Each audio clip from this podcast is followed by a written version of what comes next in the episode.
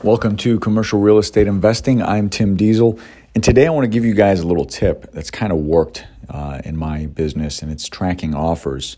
I'll explain that to you a little bit. As always, you can go online, www.dieselcommercial.com, and there you can find all kinds of articles that I post and uh, things that I write about. And if you ever want to reach out to me, you can do that too. Uh, fill out a buyer's or a seller's form if you have more questions or anything like that. We're definitely happy to help you out.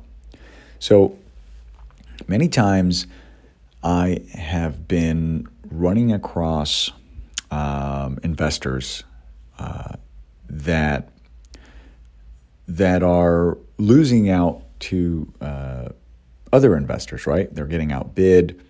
They're losing. Um, whatever the case may be, like maybe their offer isn't good enough, maybe the, the closing time is not there. And what's happening now is the market is kind of going haywire. Now, it's a very interesting time, I think, in our history. So, now obviously, the residential market, I'm not talking about that. I'm not talking about the refi boom. I'm talking specifically here about commercial and, uh, in a sense, uh, apartments, because retail, for example, is kind of having a tough time, right?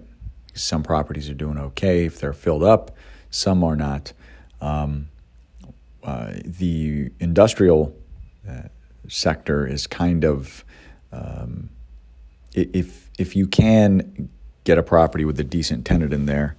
Um, the only problem is you, you, don't you don't really have much of a scale because you usually have one or two tenants. So that's kind of uh, dependent on that.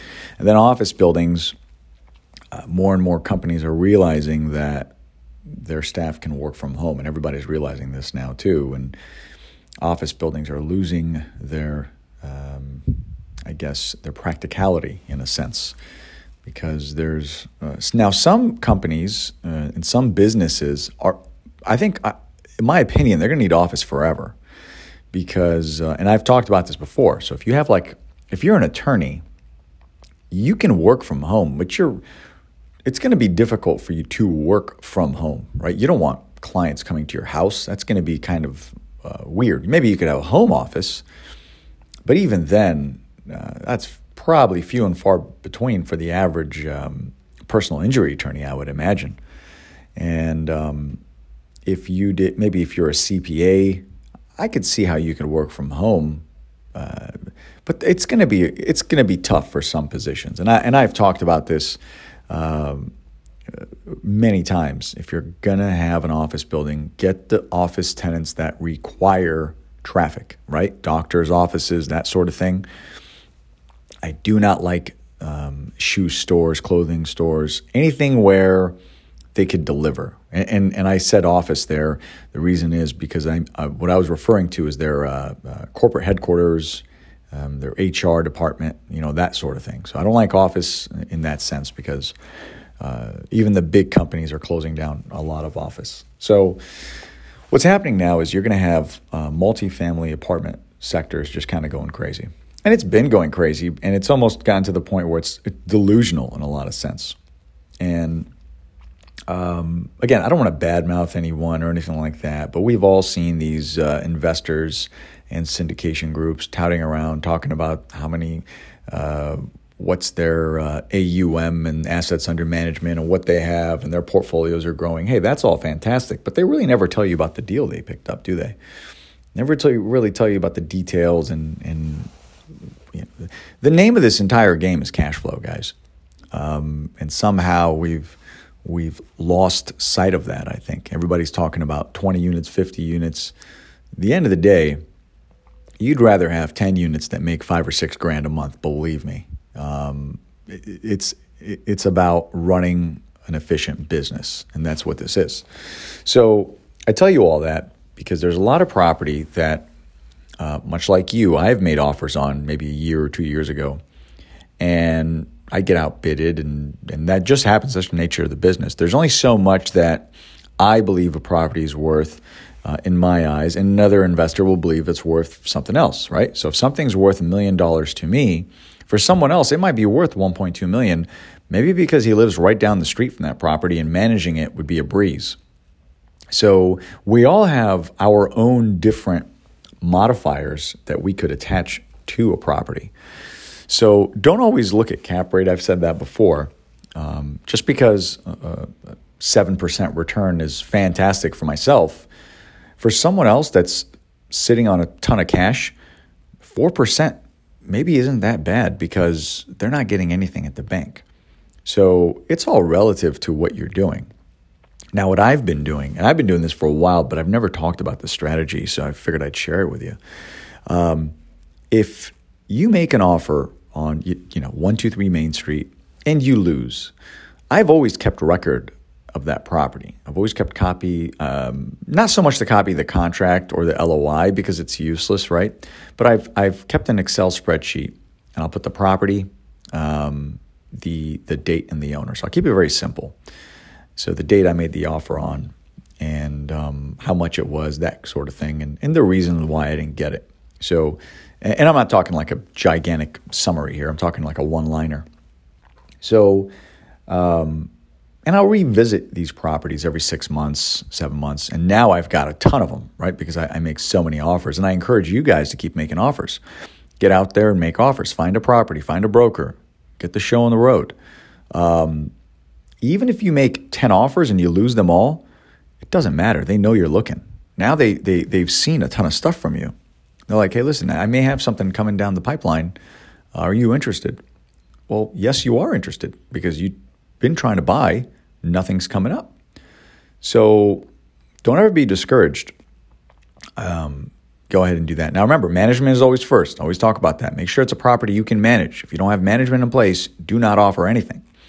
Um, and if you follow any of my work, I talk about that extensively management, management. So um, that's very important. So if you make an offer uh, January 1st, six months, go back and look at that property. And probably nothing will happen. Maybe the new buyer has got it, they're on the roll. Well, six months later, go back and look at it and just kind of see how it's performing, whatever the case is. Maybe it's something, maybe it's nothing. Um, what I have done is I've reached out to the owners after about seven months, eight months to a year. And I'll tell you why. A lot of people that buy these properties, they're buying 30, 40, 50 units, whatever it is. Whatever, whatever your target is. If you're looking at seven units, that's fine. Look at seven units. That, that's irrelevant. But a lot of times, um, these investors, their dream turns into a nightmare because they don't have the right management in place. Uh, maybe they don't they don't uh, it doesn't perform to their standards. And if they get a letter or contact uh, from you, it could be the kind of thing where maybe they bought a property um, that was a 25 unit building. And they're thinking, you know what, I already kind of lost a lot of time on this. Um, I'm, I'm, I'm okay with, with getting out now. And I'm, I'm seeing that start to happen for me. And I was just thinking, hey, this could be an awesome strategy. So if you haven't been doing it, start doing it now. And you, and if, even if you've been doing it for a couple of years, and when I say doing it, I mean if you've been making offers, go back in your email and try to check property addresses or something. I mean, spend an hour or two, go back, look at all the properties you've lost out on, and put a little sheet together and follow up, see what's happening. Hey, whatever happened with that thing? We made an offer two years ago. Uh, you never know. Send the guy a letter. He might say, man, you know what? This thing's really a nightmare. Um, and again, preparation. Everything I've been talking about this most of this year has been preparation. Uh, I do feel uh, bad that I haven't been putting out as much information, as much podcast, much YouTube. Um, I, have been trying to do what I can, but I'm trying to give you guys the best nuggets that I have every time I, I come up with them. So go out there and follow up on what you've already put in because what's going to come, uh, everybody I think knows it's coming. You're going to have evictions and we're going to have foreclosures. We're going to have people are losing jobs already. I don't I don't care what you read about this job report and um, you know unemployment. Don't believe all that um, just ask around. Do your own survey. Ask people, hey, how are you doing right now? It's going to be very interesting to me if you talk to a few people that say, "Hey, listen, man, I am just killing it. My business is, you know, tenfold." Um, or if they're an employee, hey, my boss just gave me a raise. I'm on a paid vacation. Um, you can do your own economic evaluation very easily. So, um, businesses that are closing down, and there's going to be a lot of them. I think I just read uh, Steinmart yesterday or something. So businesses that are closing down, these employees work somewhere and they live somewhere, and most of the time they live in C class properties, maybe B class. Um, they're going to have vacancies, and there's going to be a lot of evictions coming up. And keep in mind, owners have to spend seven, eight hundred bucks per eviction, right? So, um, because if it's if you're buying property in an LLC, um, or uh, however you however you buy property, I don't want to get into that you're filing an eviction and it's going to cost you, let's say, $700 for easy math. And if you have a large property, you're doing five or 10 of these things. That's 3,500. Could be 7,000. It could be a lot of money. And I'm not saying it's all going to be one shot, but it's going to be spaced out. It's, your expenses are going to add up. And if you're um, trying to get rid of this thing and there's somebody coming out of nowhere wants to pick up your problem, that may be very attractive. So that's the point of all of this. And if, if it's anything else I can help you out with, let me know. Reach out to me. I know a lot of you guys know, um, and, and, well, a lot of you guys, I want to thank you for for using my title company. You definitely know I'm going to be fair with you. I'm going to let you know as much as I can, reduce your fees, uh, help you out with your contracts, whatever whatever else I can do for you. Just let me know. Reach out to me. Um, and um, you can always go to my website, uh, www.timdiesel.com. And sometimes I'll have uh, uh, free courses and all kinds of cool stuff on there too that uh, you, you can take advantage of. And again, reach out. The point of all of this was track your offers because what you made offers on a year or two years ago might be coming up right now, might be a pretty good deal. So, um, just keep track of everything you're making offers on um, as long as you can because uh, there's going to be a lot of opportunity coming up. There really will. So I hope that was helpful. Hope you guys take care and um, make it a great week.